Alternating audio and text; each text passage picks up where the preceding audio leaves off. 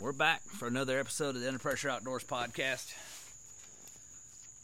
This week, we're coming to you from the hunting camp. We recorded on the way here, but never actually here. Mm-hmm.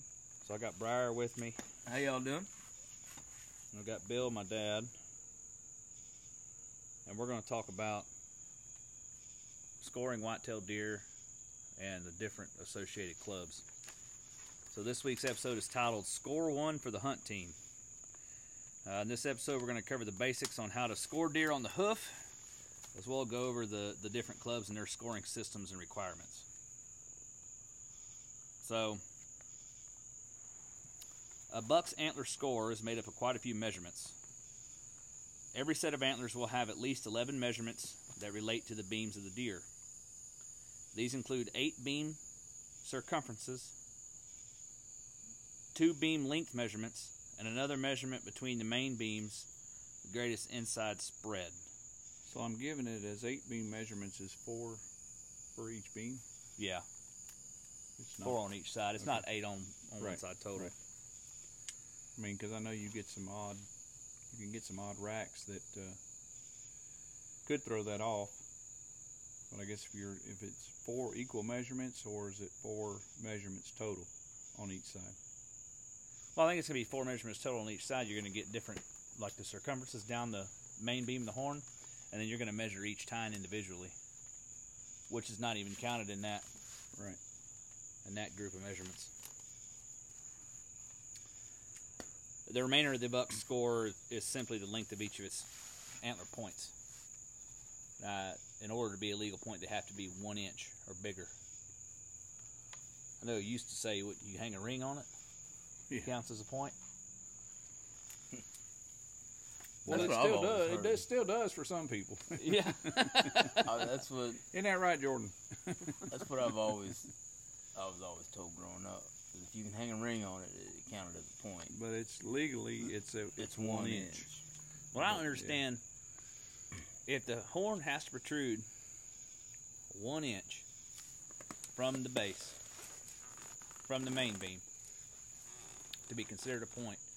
Why do so many states allow you three inches or more above the hairline to be considered an antlerless deer? Why would it be? In my three opinion, above. They give you three inches above the hairline correct. to count that as a. Mm-hmm. A lot of states do, yeah. My opinion, if it's got man parts, it's That's it's right, a if it's buck. got nuts, it's a buck. A buck's a buck's a buck. It- it horns doesn't or not. Yeah. Yeah. But Can't eat them horns. That's what they always say. Can't eat them horns. Uh, but a lot of time, That fire did go down quick. a lot of times you'll see that it'll say three inches above the hairline, but when you read the tags, it's not a buck tag or a doe tag; it's an antlered Antler or, or, antlerless. And I guess that leaves you in the same, along the same lines of. They don't tell you when you turkey hunt you have to shoot a gobbler, tell you you have Yeah. to shoot a bearded turkey, because you do have bearded hens. Yeah. Just like in rare occurrence, you do have does with antlers. Yeah. So I could kind of understand that because it's not. I wouldn't say it's unfair to to be able to claim an antler doe on a doe tag. That's a rarity in and of itself, Yeah. Yeah. you know. Um, The question is, legally, do you have to count that as an it's antler an antler deer? deer, yeah. Because the way that the way it's written, antlered or antlerless. Yeah. It's antlered deer. Just as if you shot a bearded hen, that counts the same. But so the the easiest way to look at to try and judge like your tallness of how tall the, the, the points are coming off the main beam is the average white-tailed deer's ear is about six and a half inches long. So therefore, when a buck approaches, you use your imagination and pretend that you're holding the deer's ear in your hand against the tines. If a buck comes in that has tines a lot longer than the length of his ear, if the ear are detached from the head, Yeah. he's got good tine length. If a buck comes in that doesn't have a tine on his head that is longer than his ear, it if held side by side, he has no length at all. Okay. So, and you, you I mean, you get into looking at how to score deer on the hoof, and it's that's a hard thing to do. You really got to look at a lot of deer.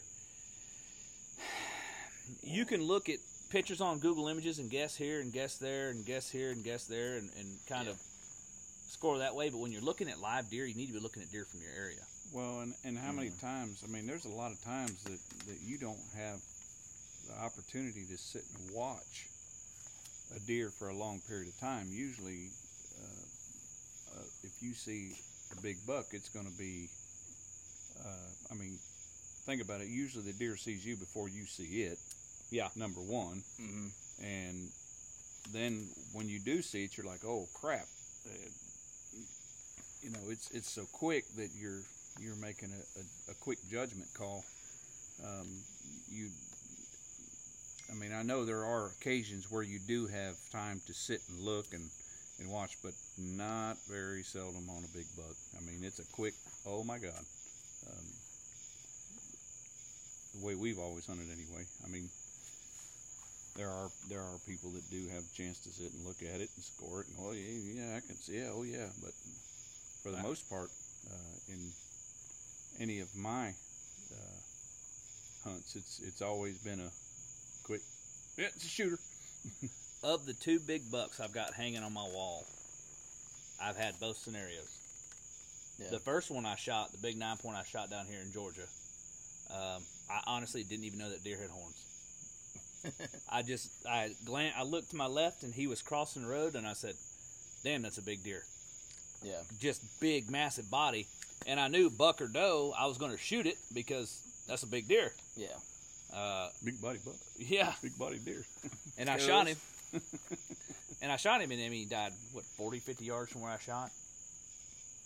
And then the thirteen point I shot in Kentucky, um, I watched him come in from three hundred and fifty yards. Yeah. So I got to watch him for a solid ten or fifteen minutes, walking towards me.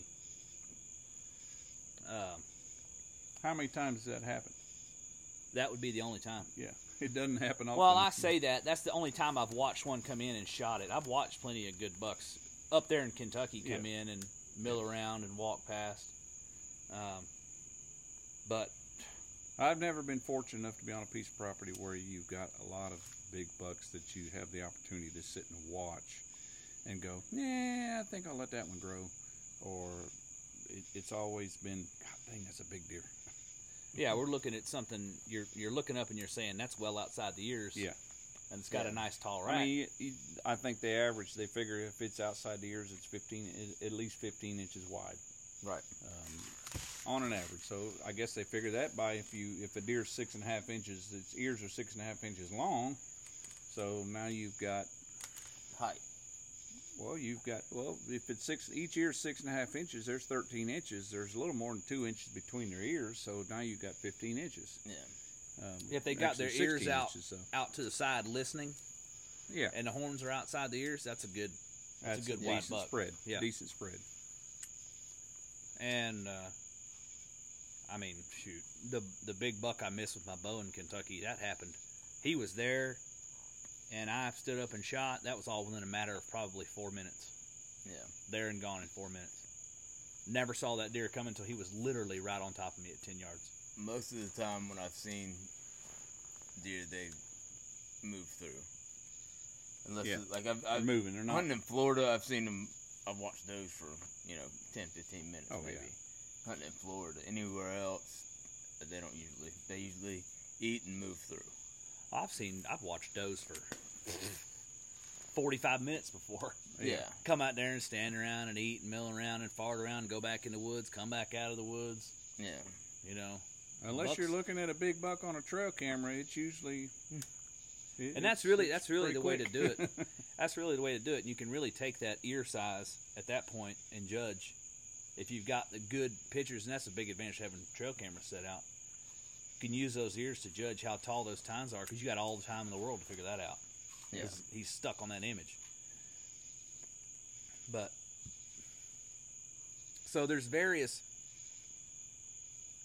uh, scoring clubs where if you shoot a deer big enough to meet their minimum requirements, uh, you get put into their record books.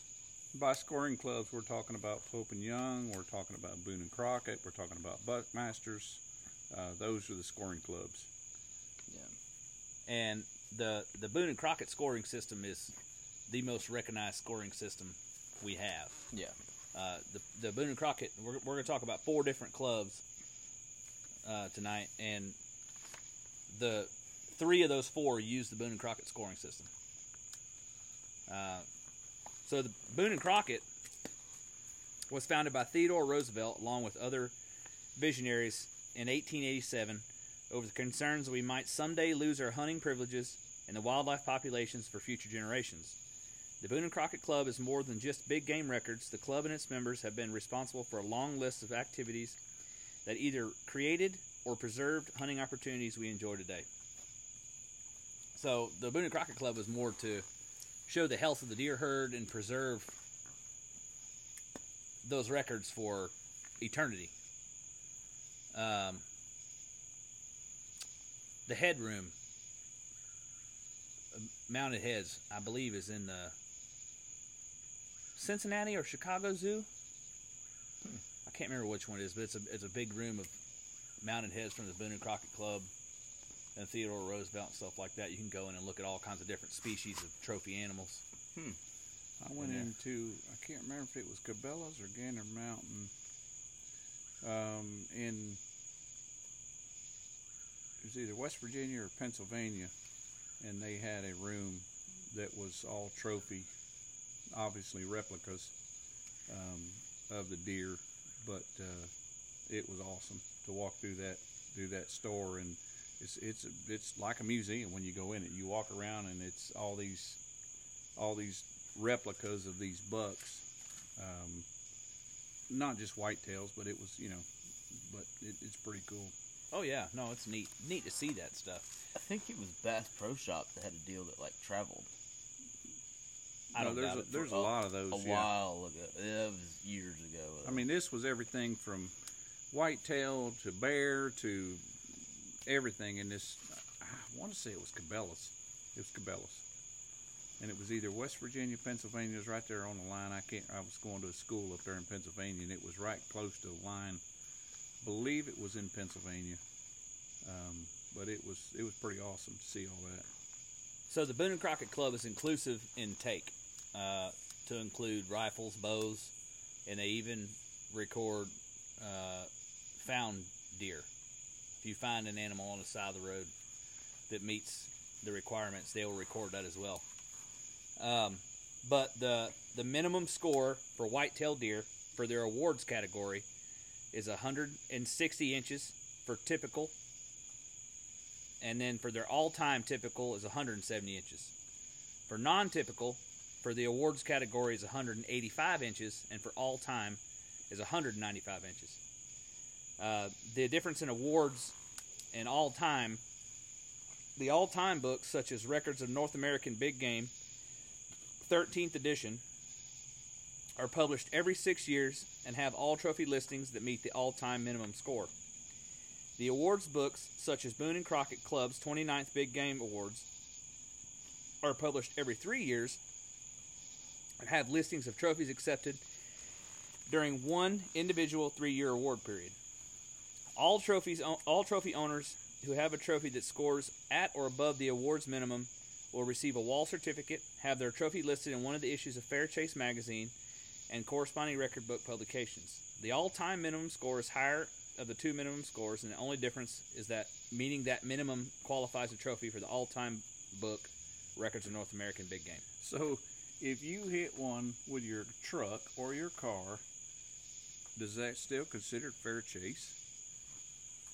You know, and that's one of the things. That's one of my biggest I mean, I know problems. we talked about this last night. We did. We were talked about it coming up here. It was- It doesn't seem. I don't. I mean, did you really? It, I mean, I think it depends if you really did it on purpose. What's fair chase? I mean, a 2500 Chevrolet hitting a, uh, you know, 200 inch buck. That's not real fair. yeah, I agree. It doesn't seem seem right because I mean I'd be too afraid to break a tie at that point. yeah.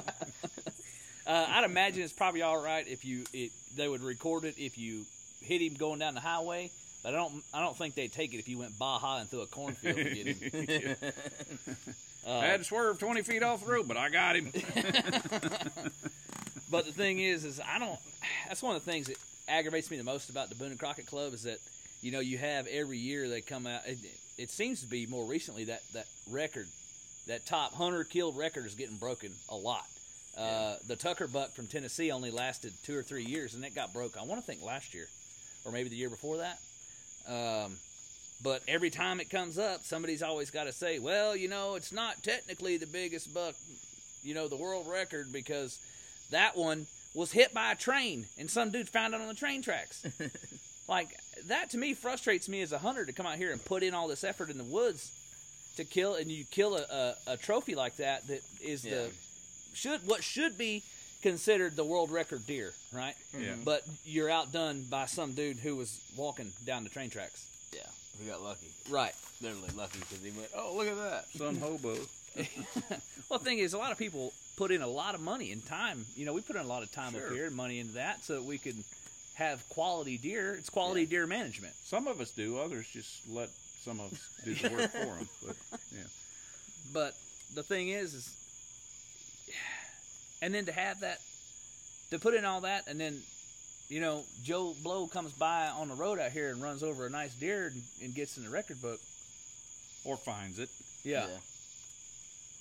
it's that's a bit that's a bit frustrating to me. And I can understand, you know, you could get into some of these others ones we'll talk about where there's different categories.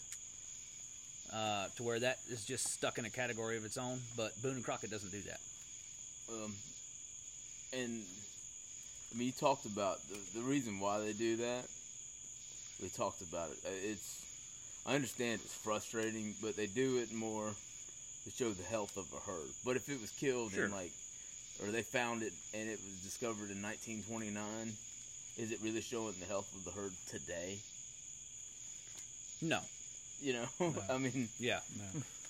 No, I mean, and, you know, in certain counties, eh, like in like in Georgia where we're at, you know, there, you can look through and see how many uh, deer have been registered in in in this county, in that county, in this county, and this county's better than that county.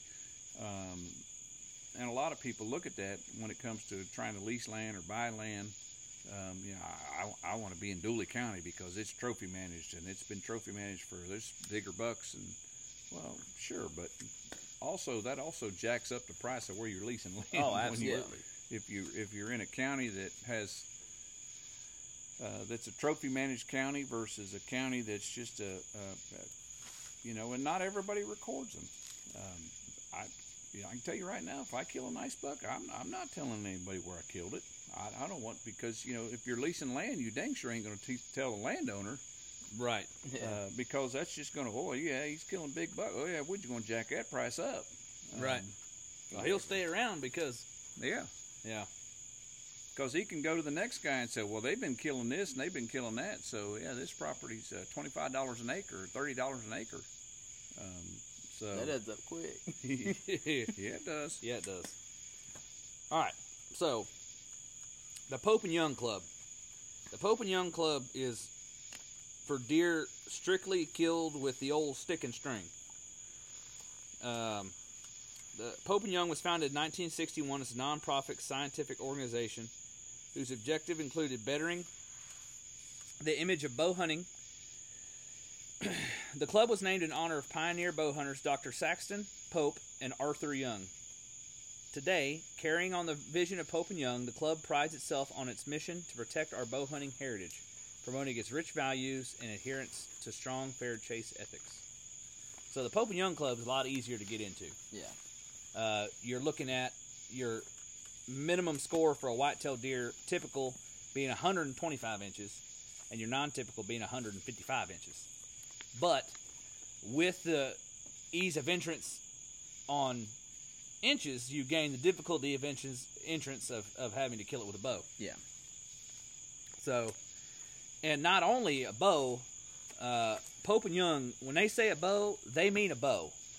Not a crossbow. Compound Not a crossbow. bow, longbow, recurve, but not your crossbow. So sorry guys, if you're hunting with a crossbow, doesn't count. So Not in Pope and Young. Pope and Young is entirely by the use of bow and arrow. In complete compliance with the controlling state and provincial hunting regulations, in complete compliance with the club's rules of fair chase, after official measurement, the score must meet or exceed the corresponding minimum score requirements for that species category. So a lot of these, you know, we're just specifically talking about white-tailed deer tonight, but a lot of these clubs also recognize many other species, North American species, and all kinds of game species Yeah. throughout the world. So it's not just white-tailed deer. Like you can have the Pope and Young bear, I think, right? bear, cougar, antelope. Antelope. all yeah. sorts Hell. of stuff. Yep. So, um, and those inch requirements all change based on that. So, bow and arrow definition by uh, Pope and Young defines a bow and arrow as a device for launching an arrow for which derives its propulsive energy solely from the bending and recovery of two limbs. The bow must be hand drawn by a single and direct, uninterrupted pulling action of the shooter. The bowstring must be moved from brace height to full draw position by the muscle power of the shooter's body.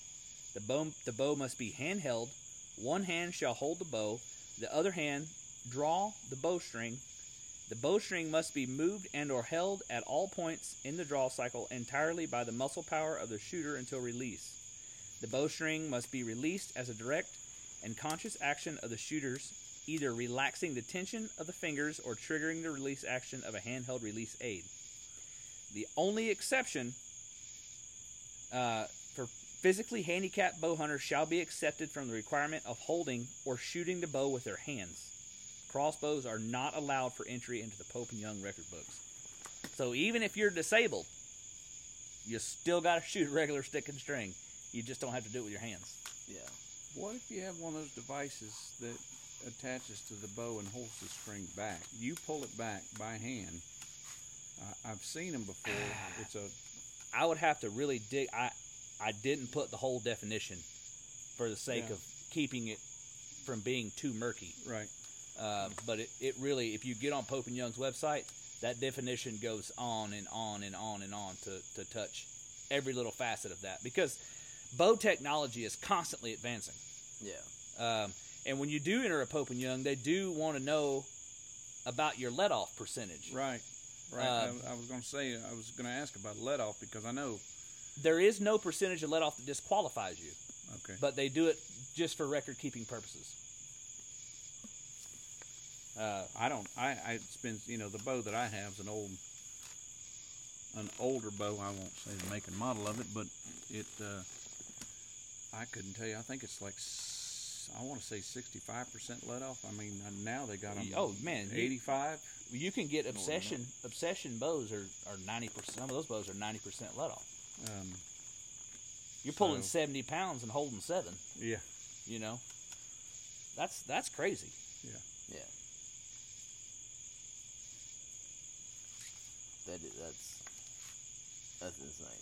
pope and young's a little easier to get into and pope and young even goes into define to define how big your broadhead has to be to be considered a broadhead how much your arrow has to weigh to be considered an arrow Uh, because they don't want you shooting they- they're trying to keep it ethical Yeah. They don't want you shooting super light, super fast target arrows. Doesn't- things like that. Doesn't matter if it's a mechanical broadhead or It does not. fixed. It does not.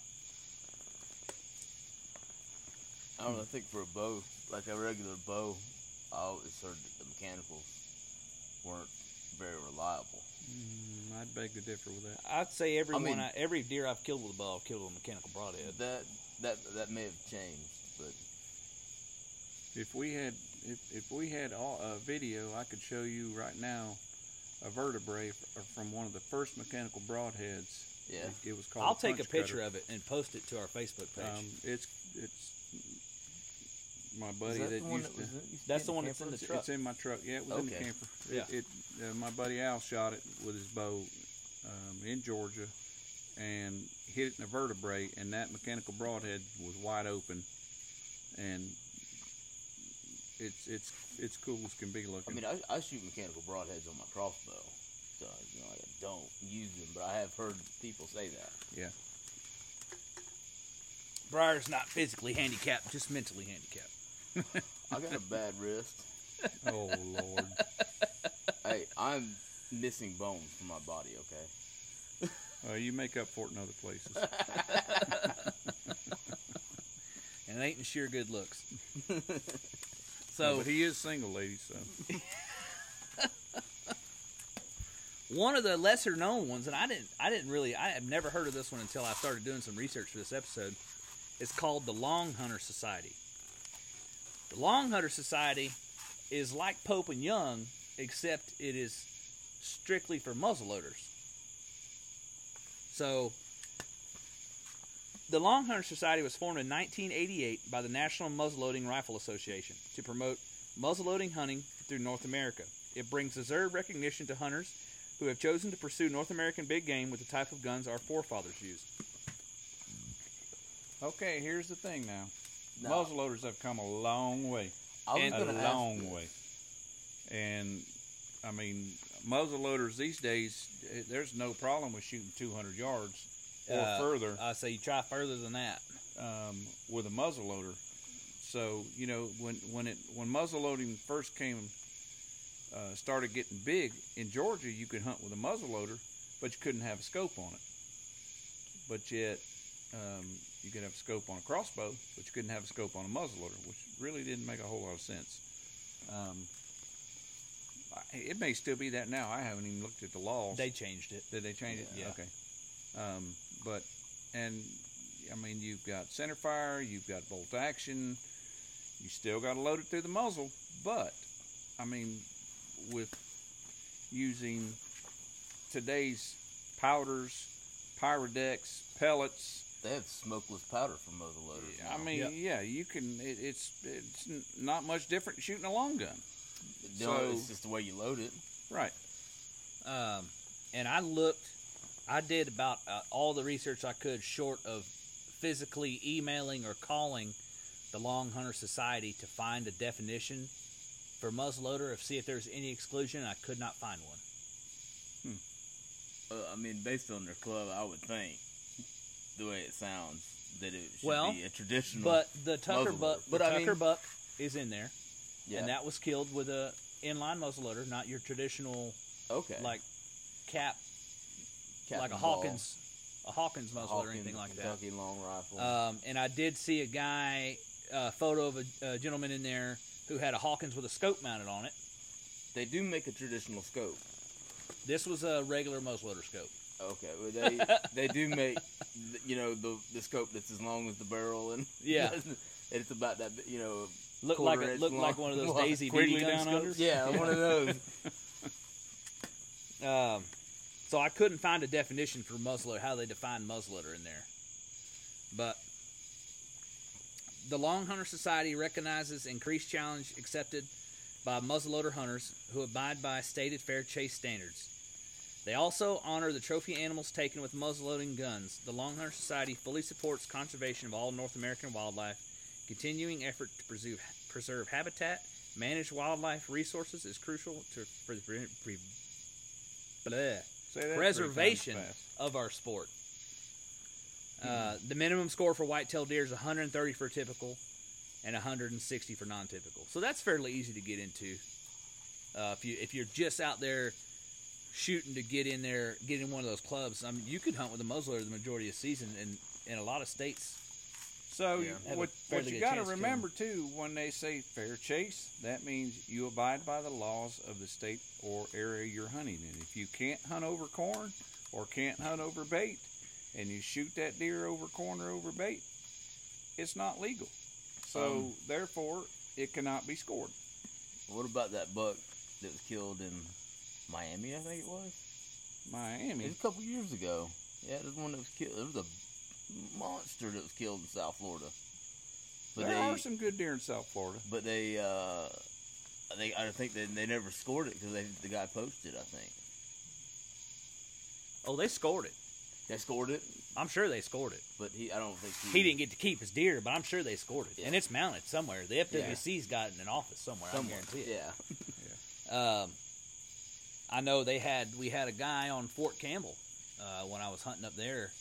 He had when we hunted on Fort Campbell, you could only kill one buck a year on the base, but that deer the deer you killed on the base didn't count against your state bag limit.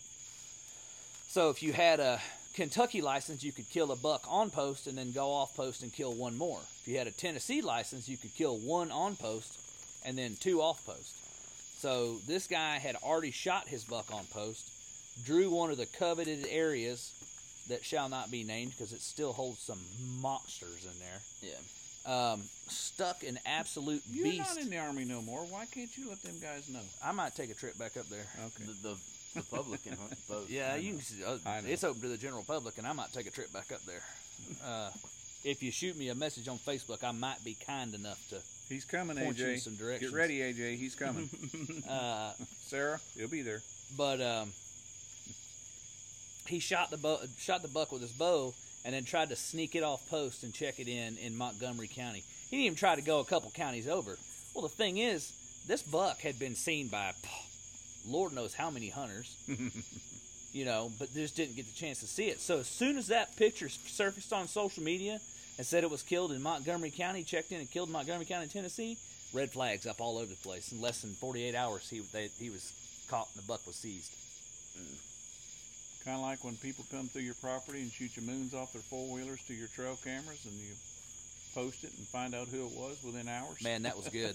that was good. We had a trespasser in Tennessee. Yeah, I forgot about that. He mooned our trail camera and drove around his four wheeler, and I pa- posted it to Tennessee Deer Hunters on Facebook and had his name within about two hours. and then I called his dad.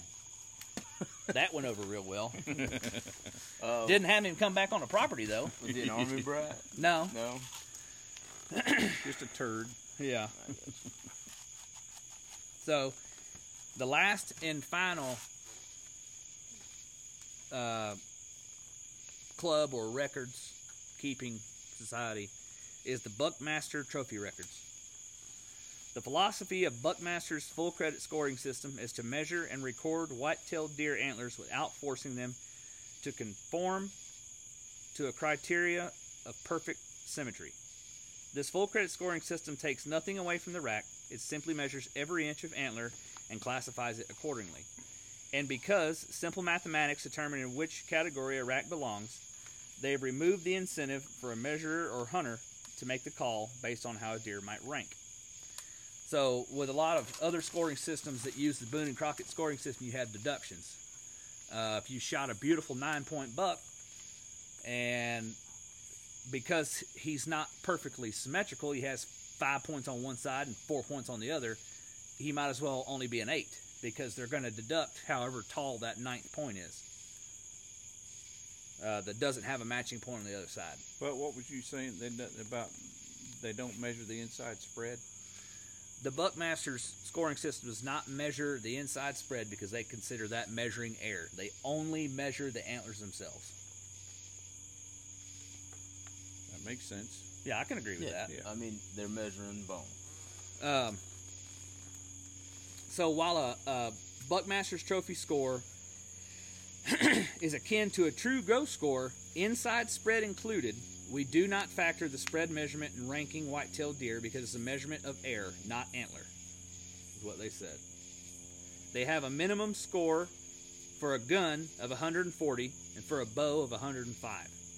That may seem low, but when you deduct that 15 to 20 inches from inside spread, Yeah. That's taking quite a bit that's off. That's taking quite a bit off. Yeah. Because you know, you, let's say let's say we're looking at, at 15 inches, or let's say give it 20. That's a not too crazy to think that. No, 20 inches is not crazy. Um, So now you're looking at what Boone and Crockett would consider a 160 inch deer or a 125 inch deer. yeah. That 10 point we got on film here is is probably every bit of 20 inches. Oh yeah, easily, if not more. He's, Yeah. Uh, to Oops. accommodate all possible have talked about configuration. I'm not saying where I saw him. To accommodate all possible configurations of antler, the Buckmaster Trophy Records has four classifications perfect, typical, semi irregular, and irregular. and that just depends on how it, how it scores. So, like, your nine point might be that semi irregular. Correct. Yeah. Okay.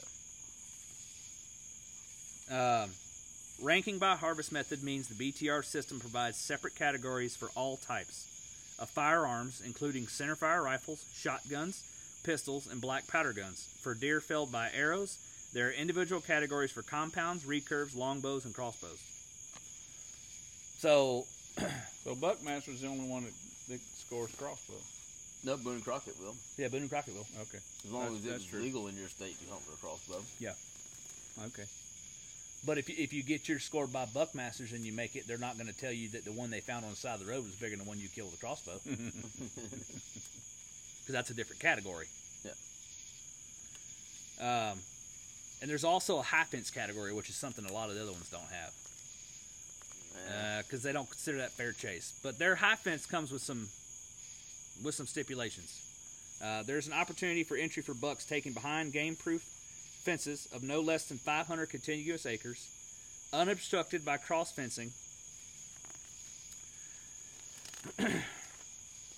or any other barrier, providing the deer one is not forced to obtain food or water, two has sufficient cover in which to seek sanctuary, three was born on the tract and not raised by hand, and four is otherwise hunted under fair chase conditions and according to the game laws of the state or province.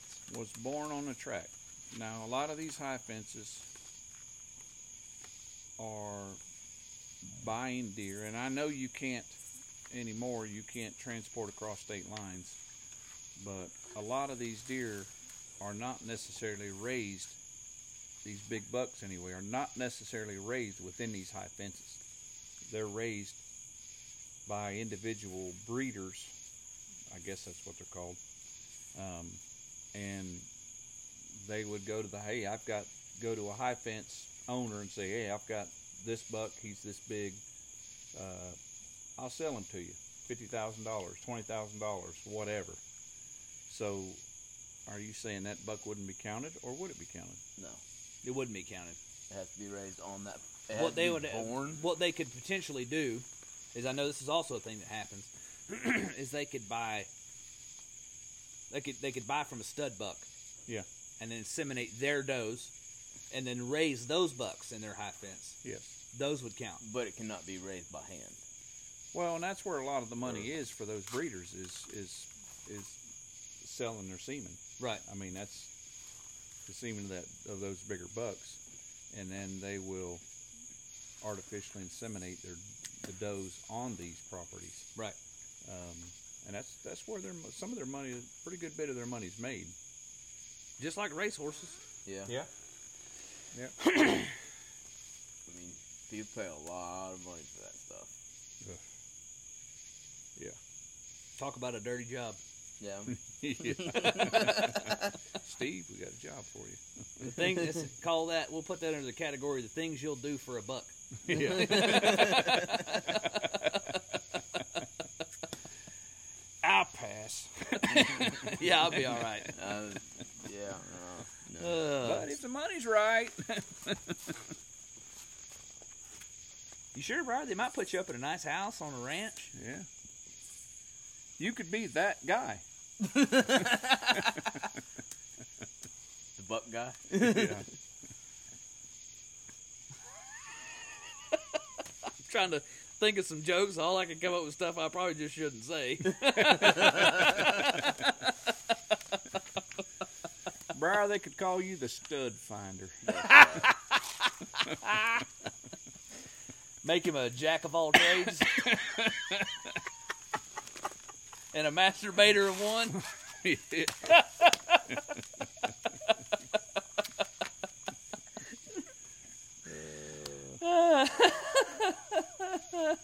who was the Who was the comedian that did the one with the rhino and the?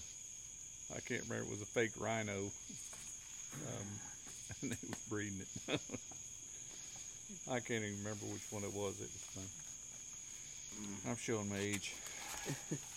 So a lot of these clubs are going to send you a certificate, stuff like that. You put it on the wall, brag to your friends. Yeah. I got a nice pooping young buck hanging on the wall. Yeah. Why means not brag something. about it. You know, Yeah. especially if you put in the work and you you know brag about it a little bit. What does it hurt? You know, If I had to drag it out of the woods, I'm gonna brag about it. it's right. Yeah. I'm gonna brag about the dough I just shot. You know what I mean? Yeah. Oh, absolutely. we fill in the freezer Like I said, if I got to drag it out of the woods, I'm bragging about it. you know, and and I, I put a lot of work into this little piece of property we got, yeah, and uh, I I could probably do more, but when you've got a small piece of property and you've got people around you, um, and we talked about this a little bit last night, I, I hesitate to do more. You know, feed with protein, feed with protein blocks, protein feed. Um, I, I, it's hard to manage a small piece of property, um, but you got to do what you you got to do what you can do to a certain point, and to try to take care of your herd. Um, you know, here we plant food plots. We put out protein blocks. I don't I don't feed with protein. We put out corn, and you know, corn is basically uh, put the deer in your scope. And I say that with a little hesitation because that just because you've got a feeder doesn't mean you're going to see deer. Um, you know, you look at all of our trail camera pictures, you see deer at night Right. um, more so than you do in the daytime. And I can give you a perfect example of that. Just because you have a feeder doesn't mean you're gonna see deer. you got that right. We had on that 200 acre piece we had. I set up a feeder in a little hardwood bottom we had on there. That sucker had corn growing on it, and not a single picture of like. I think we had a couple of raccoons. Yeah, that was that feeder sat there for Squirrels. a couple months, Yeah. and we literally day or night never had a picture of a deer at it. We even had a food plot through there. Nothing. Knock on wood, we don't have hogs. But normally, if you're feeding with corn, especially in South Georgia, it In doesn't take South, them too period. long to find for a hog to find corn.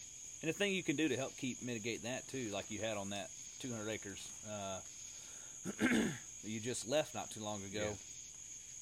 Is put up a short fence. Well, your fence was what two feet tall? Yeah. three, two and a half We feet had tall. gravity feeder inside that, Yeah. and it, it, it kept the hogs out. The deer can just Um, basically step or hop over it. They'll Now, come in there and feed. It was a little more than just fence. It was, I- I don't know what they call that. They they It's- sell it, it- in panels. I say it's like hog paneling. Yeah, Yeah. and uh, but it, it kept the hogs off of the feeder and let the deer deer could jump over it. And I mean, you could put a four foot fence. This was just a two Right. foot, but you could put a four foot fence. But any you know anywhere we had troughs or spinners that slung the corn out, you had hogs at them. Yeah. Um, you had Mhm. hogs at the feeder. You had hogs knocking the feeder over. You had hogs getting in the trough to eat the corn in the trough. Um, you know, we were looking at trail camera pictures today. We had deer sitting there eating with coons. Coons were right there with the deer. They just looking at each other. Well, Um, picture the deer trying to get the corn out of the spinner. Yeah, uh, one feeder with a spinner. It, it, it, it- three bucks at it, and the one buck every time you look at him, he's licking corn off right off the dang spinner. he wanted, he, he didn't want to eat it off the ground. He wanted to eat it off the spinner. I guess he didn't like it because it got dirty. I don't know. but um, so just because you got you have feeders doesn't mean you're going to have bring deer into your sites. Um, here we do salt, we do protein, we do corn, and we plant food plots. Um, so, it, in all of hopes of getting that Pope and Young or that Boone and Crockett or that Buckmaster Buck, um, and bringing more deer into your scope, seeing more deer. It's not just about killing; it's about seeing. hmm But you gotta let the little ones walk if you think you're gonna get big, 'cause they gotta grow. You're not gonna get that Pope and Young or Buckmaster or or Boone and Crockett on a two-year-old buck Hey, you can't in the wild. Pen race, eh, you could. Um, but in the wild, it's it's gonna take probably at a minimum of three years to get something that's gonna score that big. And it, you gotta have. It's not just what you're feeding them. It's it's the nutrients um, that are growing from the plants. It's nutrients in the area. You know, that's why you got the black belt in Alabama through some of Georgia. Um, it's it's it's minerals, it's nutrients um, that are in the ground and the plants. So we all hope by feeding protein that that, that helps build some of that. So as we're coming to the end of the podcast here, we got the we usually do the under pressure outdoors tip of the week, and I'll lead us off this week. Uh, my under pressure outdoors tip of the week, especially, is really geared towards those people who are just getting into the hunting game.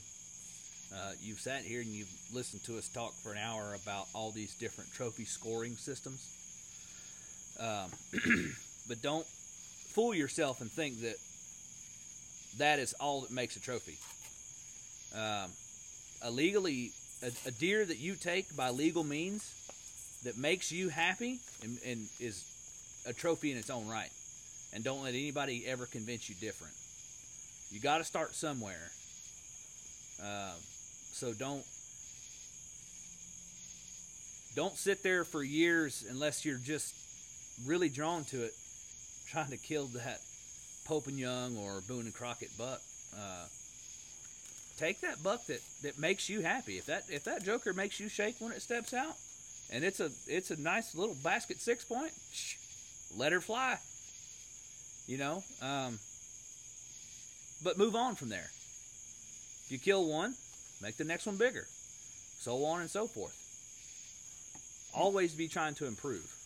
You, you brought up a good point when you when you said you know if that buck makes you shake when you see it if if if you lose that just stop hunting if if you're not getting excited about it if you're if you can't get excited about sitting in the woods and just watching deer or you know I get excited seeing deer. doe. yeah, I, I get excited seeing deer. Uh, you know, we were looking at trail camera pictures and we seen um, we seen some little fawns on there and we seen some twins. You know, that kind of stuff right there is is is what it's all about. It, it's not just killing. It's uh, it's seeing. It's um, it, it's it's just it's being out there. Uh, Briar, what do you got? My turn. Um, my tip of the week this week is put in the work. Take time to go out. Like I said, plant the food plot, fill the feeders, check your cameras, uh, Mow the grass. mow the grass, walk walk through the woods. Put up the ceiling It's- fans. Yeah, it's it's all it's all worth it in the end when when you get out there in the woods and it's hunting season. Go scouting.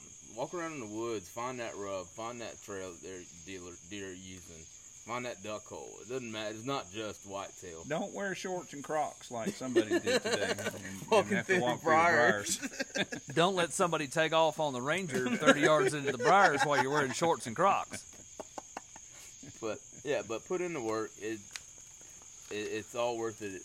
Makes it the more end. meaningful. It does, especially when you get out there and you're seeing deer. Yeah. Or seeing ducks and things like that. Well, this has been another episode of the Under Pressure Outdoors podcast. Uh, you guys get on, give us a review, write us a review. Don't just hit that five star button. If it's all you got time for, then we'd love you just to hit that five star button. But write us a review. Tell us tell us what you think. Find us on Instagram, Under Pressure Outdoors. Find us on Facebook at Under Pressure Outdoors. Uh, until next week.